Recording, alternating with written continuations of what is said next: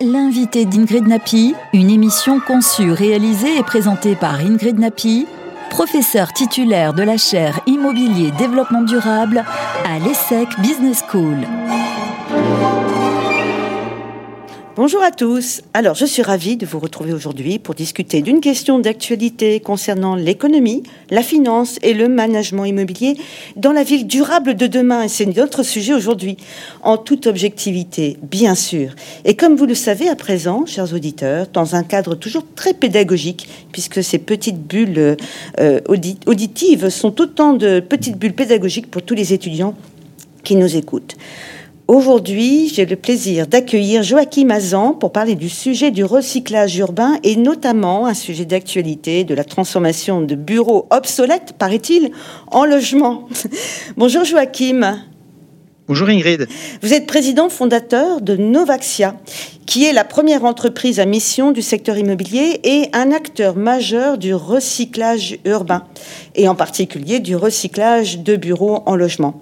Donc vous investissez, vous êtes un investisseur, vous investissez via des fonds d'investissement de type SCPI ou un fonds d'assurance vie également dans ces opérations de recyclage urbain. Et notamment ma première question, c'est qu'entendez-vous par recyclage urbain? Alors, ben, le recyclage urbain, c'est euh, l'idée de donner une nouvelle vie à des actifs qui sont obsolètes et vacants, les transformer sans participer à artificialiser les sols. Ça veut dire quoi? Ça veut dire donner une nouvelle vie à un entrepôt, à un bureau, à un bâti, le démolir s'il le faut, le conserver le plus souvent possible, mais ne pas venir l'implanter dans une zone qui serait une zone naturelle, un terrain naturel, une forêt ou un terrain agricole. Et ce recyclage urbain, c'est donc l'idée de reconvertir un bâtiment qui est obsolète puisque son usage n'est plus à l'ordre du jour et, la matière, le gisement de valeur euh, du recyclage urbain, c'est l'immobilier obsolète. Et euh, si on fait un peu de latin, obsolète, ça ne veut pas dire vieux toujours, ça veut dire périmé.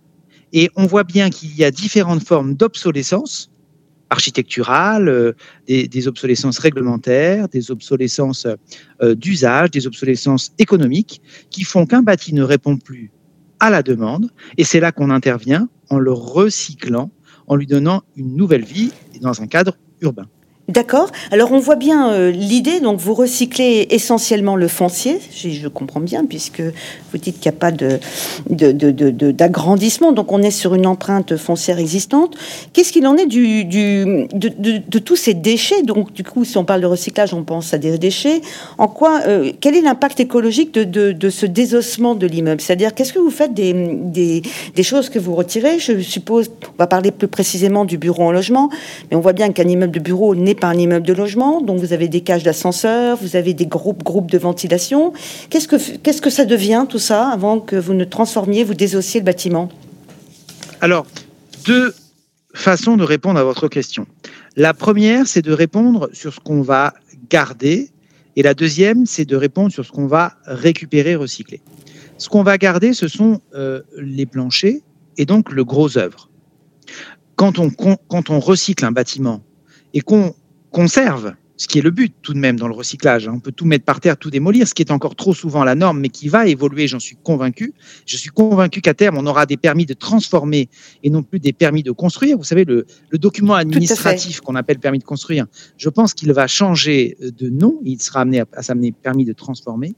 Quand on garde un bâtiment, qu'on le recycle, eh bien, le fait de conserver le gros œuvre, ça réduit de 50% les émissions de CO2. Pourquoi? Parce que un bâtiment qui est en béton, dont on conserve le plancher, c'est un bâtiment sur lequel on va économiser du sable, puisque le ciment, c'est du sable et de l'eau. Le sable est un, matériau qui n'est pas renouvelable. Hein. Le sable, ça ne pousse pas. Le sable, une fois qu'il n'y en aura plus, il n'y en aura plus. Et donc le fait de conserver le béton, le fait de ne pas démolir un bâtiment, première partie de, votre, à la, de, réponse à votre question, ça permet d'éviter que des camions viennent draguer le, sable, l'emmener sur site et première, première partie de ma réponse, conserver les planchers, c'est le gros économiser du sable, économiser du CO2. Deuxième partie de la réponse, vous me disiez, mais les matériaux, qu'est-ce que vous en faites? Eh bien, entre une porte de 1970 et une fenêtre de 1970 et une fenêtre ou une porte de 2021, il y a des points communs et des différences. Les points communs, c'est qu'une porte est faite en bois ou une, une vitre est, est faite en verre. Mhm.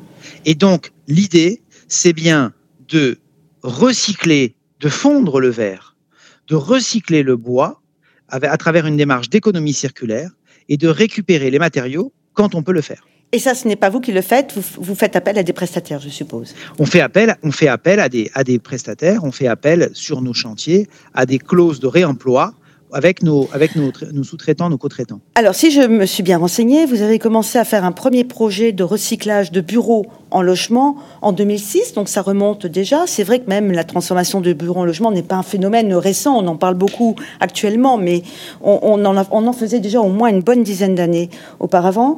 Euh, qu'est-ce Même en qui- 1990, on en faisait déjà. Oui, oui, oui, tout à fait. Notamment suite à la, la crise des bureaux de 91 et cette surproduction hein, de, de bureaux, 4 millions de mètres carrés de bureaux dans, dans le quartier central des affaires, on l'oubliera pas. Euh, quelle, comment, quelle est la rentabilité économique Puisque vous êtes un investisseur, donc euh, vous avez peut-être cette mission euh, de service, mais euh, quelle, est la, quelle est la rentabilité économique de ce type d'opération et vous le faites où précisément? Est-ce qu'on peut le faire partout Alors, ou vous le faites euh, là- typiquement là où le foncier le permet et là aussi où vous pouvez retransformer ces, ces bureaux en des logements, je suppose des logements privés? Oui, privés ou des logements privés, absolument. Ou bien des logements sociaux quand, euh, quand euh, euh, c'est souhaité. Et, et donc quelle est la rentabilité Hmm. Alors, deux, deux- deux réponses à, à votre question. La première, c'est où est-ce qu'on le fait?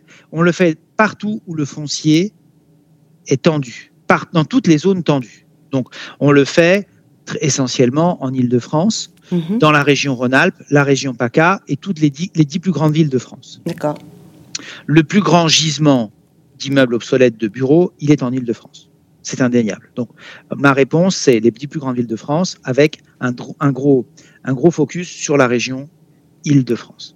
Après, la question, et l'époque, on vit une, une période passionnante où, contrairement à ce qui s'est passé il y a lors des précédentes crises, qu'à chaque crise, on se réinterroge sur la transformation, le Mhm. recyclage des bureaux obsolètes. On l'a dit, la crise des 90, euh, on aurait pu prendre la crise de 74, on était un Mhm. petit peu, j'étais un peu plus jeune que ça, mais euh, j'étais pas, je, je venais de naître, mais pour autant, euh, la crise de 2020 réinterroge. À chaque crise, on ressort ce sujet.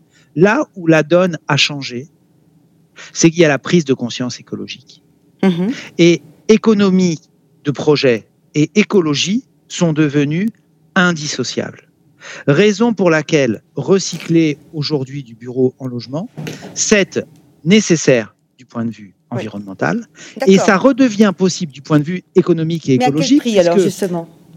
Justement, on va avoir concrètement une décote quand un bureau est vide.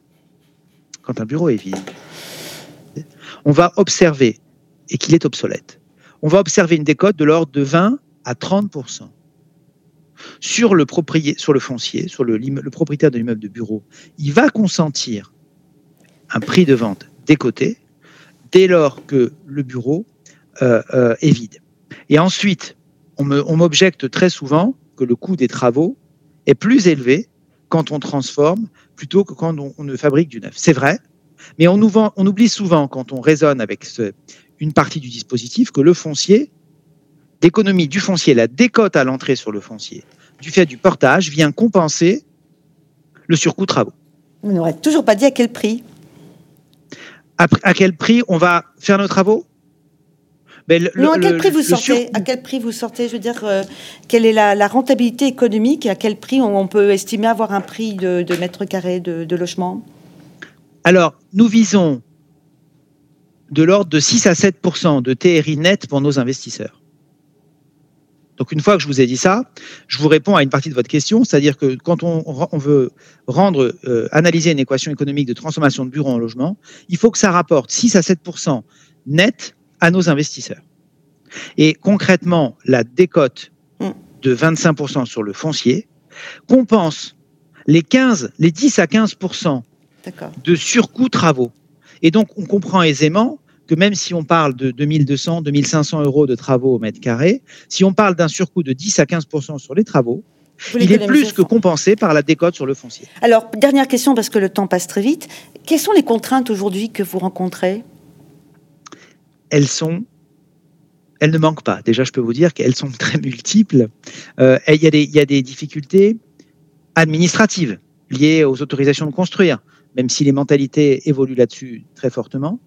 Euh, la prise de conscience écologique aide beaucoup avec les élus pour accélérer euh, cette démarche qui euh, aujourd'hui est beaucoup plus soutenue qu'il y a quelques années. Donc, mais malgré tout, il faut toujours une autorisation de construire et c'est toujours trop compliqué. Et la deuxième difficulté qu'on rencontre, c'est le fait que les propriétaires d'immeubles de bureaux, il y a une inertie entre le moment où leur immeuble est vide et le moment où ils sont prêts à consentir cette décote. Et il faut plusieurs années, souvent dans leur livre d'ailleurs, les immeubles de bureaux sont valorisés à un prix dont le propriétaire sait qu'il ne l'aura plus, mais le fait de vendre avec une décote, ça acte sa perte. Mhm. Et très souvent, il y a un peu cette politique de l'autruche de se dire je préfère ne pas prendre ma perte et conserver dans mes livres une valeur. Attendons que le marché reprenne. Hmm. Voilà. D'accord. Eh bien, écoutez, euh, euh, vous travaillez essentiellement avec des promoteurs immobiliers ou faites vous-même euh, le montage d'opérations? On travaille à moitié, à moitié 50% de notre activité est fait avec des promoteurs immobiliers et on a vocation à renforcer cette part. Les promoteurs sont un, maillon essentiel de notre dispositif. Par contre, on source les actifs à travers les promoteurs ou en direct à travers toute une série d'apporteurs d'affaires.